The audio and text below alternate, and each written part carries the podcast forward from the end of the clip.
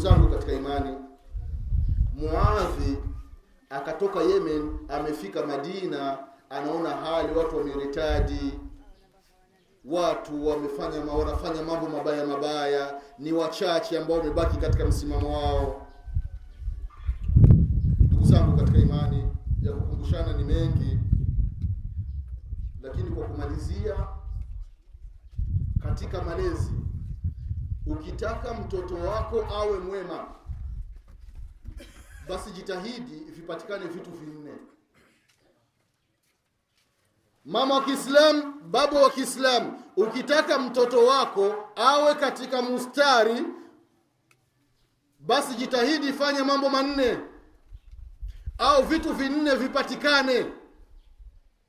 Jambo la kwanza apatikane almurabbi yule mwenye kulea intakiwa apatikane. Vile vile almurabba mwenye kulelewa apatikane. Apatikane baba au mama na apatikane mtoto. Vile vile almakani sehemu ya kulelea. Baada ya kupatikana baba na kupatikana baba mlezi na kupatikana mwenye kulelewa na kupatikana sehemu ya kulea vile vile ipatikane tarbia malezi. Na malezi bora ni malezi ya kiislamu. Ikiwa ni katika kula kama alivyosema Sheikh Zubair Uislamu malezi ni katika kila jambo. Baba kula na mke wako kula na mtoto wako angalia namna wanavyokula. Baadhi ya watoto wengi wa Kiislamu anakula kwa mkono wa kushoto au anakula na mkono wa kulia anakunywa na mkono wa kushoto. Haya ni makosa. Baba itakiwa mkemee mtoto. Mwambie hapana mwanangu usinywi kwa mkono wa kushoto kunywa na mkono wa kulia. Vile vile hata wake wakati mwingine mke anakula na mkono wa kulia anakunywa na mkono wa kushoto. Mwezi mtukufu wa ramadhani unakuja. Unakula iftari na mkono wa kulia kikombe cha chai kikombe cha uji wanywa na mkono wa kushoto unaokopa usichafui kikombe. Ni makosa.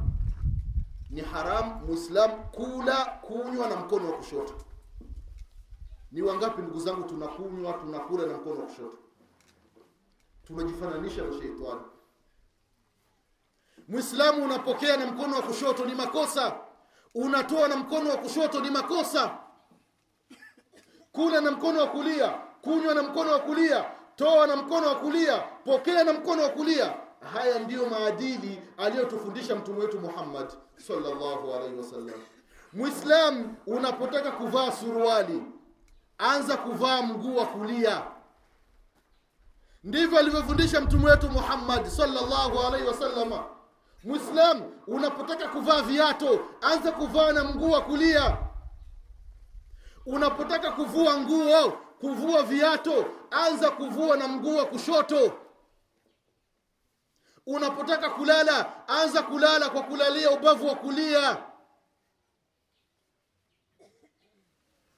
Nani alalala na, ubavu wa kulia?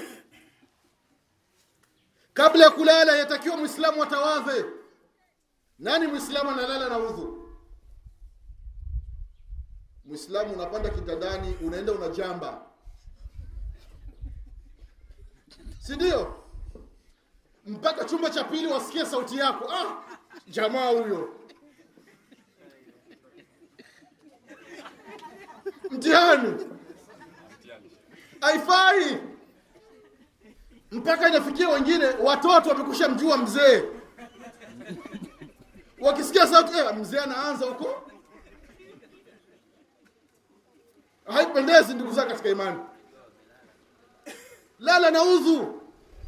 Ukilala na udhu waislamu angalia faida anaisema mtume wetu Muhammad sallallahu alaihi wasallam. Muislamu umepanda kitandani ukiwa na udhu. Mwenyezi mungu anateremsha malaika wawili. Malaika mmoja anakaa upande wa kulia malaika mwingine anakaa upande wa kushoto. Hawa malaika kazi yao ni kukulinda wewe mpaka alfajiri. Hakuna mchawi hakuna mwanga atakuja kukuangia.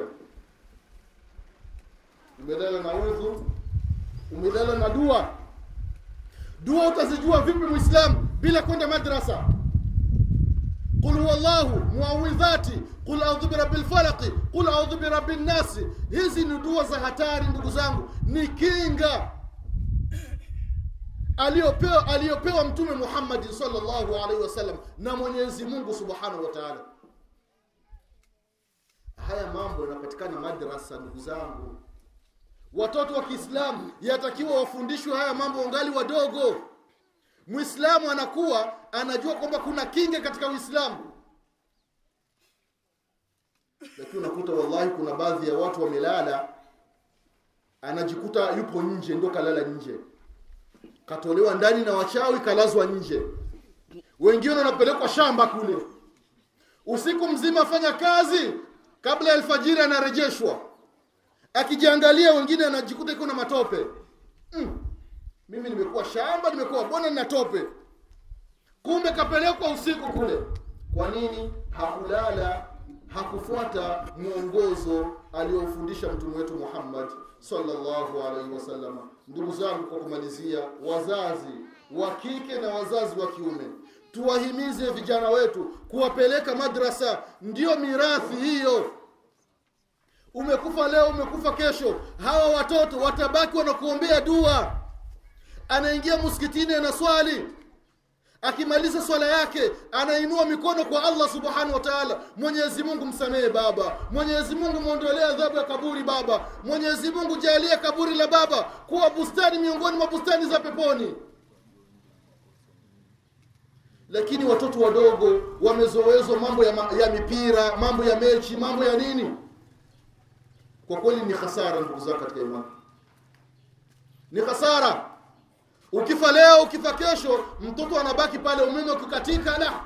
Marehemu baba angekuwa hapa angenunua umeme tukaona mechi. Ndio inabaki hiyo. Lakini umempeleka madrasa hasikitiki. Na wewe huko unapata kheri. Neema zinakufikia unawauliza malaika mbona nilikuwa kwenye adhabu lakini adhabu imekwisha? Napata neema. Unaambiwa hey, ni kwa sababu ya mtoto wako fulani amekuombea dua. Ni kwa sababu ya mtoto wako fulani amekutolea sadaka. Yanapatikana wapi? Yanapatikana madrasa ndugu zangu katika imani. Ikiwa mzazi hukubahatika kusoma lakini kizazi chako kipeleke madrasa utaona faida yake haswa baada ya kufa. Kama ha, matunda ya kupatikana hapa duniani utaona faida yake baada ya kufa kwako.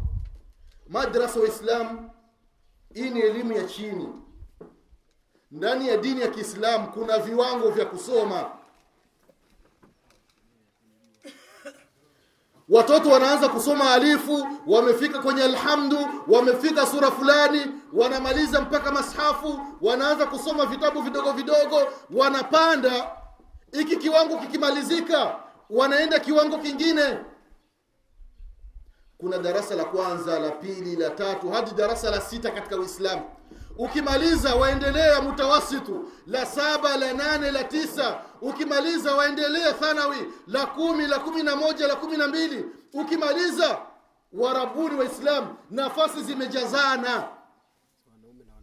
Wanamume na wanawake wa kiislamu. Ndugu zenu wa arabu wamejenga vio vikuu. Havina wanafunzi ni wachache maka kuna shule madina kuna shule sehemu gani kuna shule? Zinahitaji watoto wa kiislamu wanamume na wanawake waende kusoma kule. Utakwendaje kule? Ni kuanzia chini.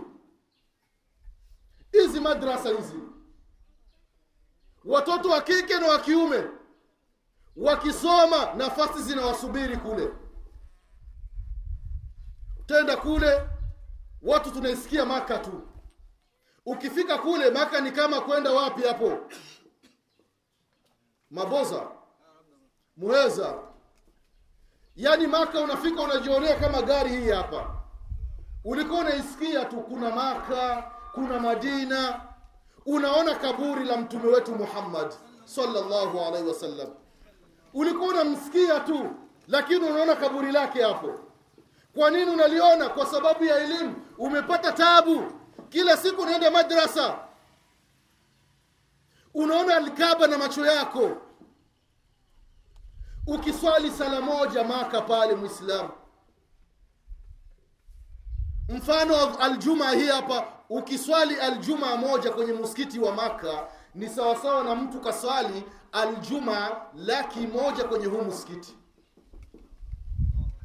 Angalia hizi fadhila ukisali maka sala ya alfajiri sala ya dhuhuri sala ya alasiri sala ya magharibi sala ya isha. Ukisali siku moja katika msikiti wa maka unapata thawabu sawasawa na mtu ambaye amesali kwenye huyu msikiti kwa muda wa miaka ishirini na nane na nusu. Miaka ishirini na nane na nusu unaswali ndiyo thawabu za mtu kwa sali siku moja. Sala sala tano laki tano miaka ishirini na nane na nusu. Utafikaje huko? Ni elimu ndugu zangu madrasa hizi. Wote tumeenda huko tumeanzia madrasa.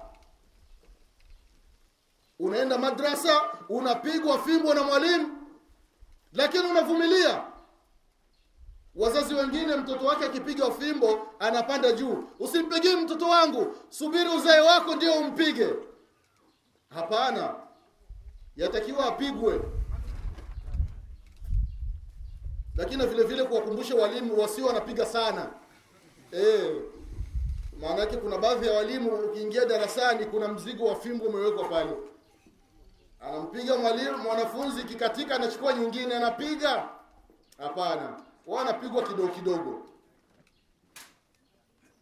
Kwa kumalizia ndugu zangu mwenyezi mungu atupe kila la kheri mwenyezi mungu atuepushe na kila shari mwenyezi mungu awajalie walioa wadumu katika ndoa zao. Yule ambaye ana mke mmoja mwenyezi mungu ajalie aongeze wa pili. Na ambaye na wawili mwenyezi mungu ajalie aongeze watatu na ambaye na watatu mwenyezi mungu ajalie amalizie wanne wale ambao hawajaoa mwenyezi mungu ajalie wa, waoe. Ambao hawajaolewa mwenyezi mungu awajalie wapate waume waliokuwa bora. Allahumma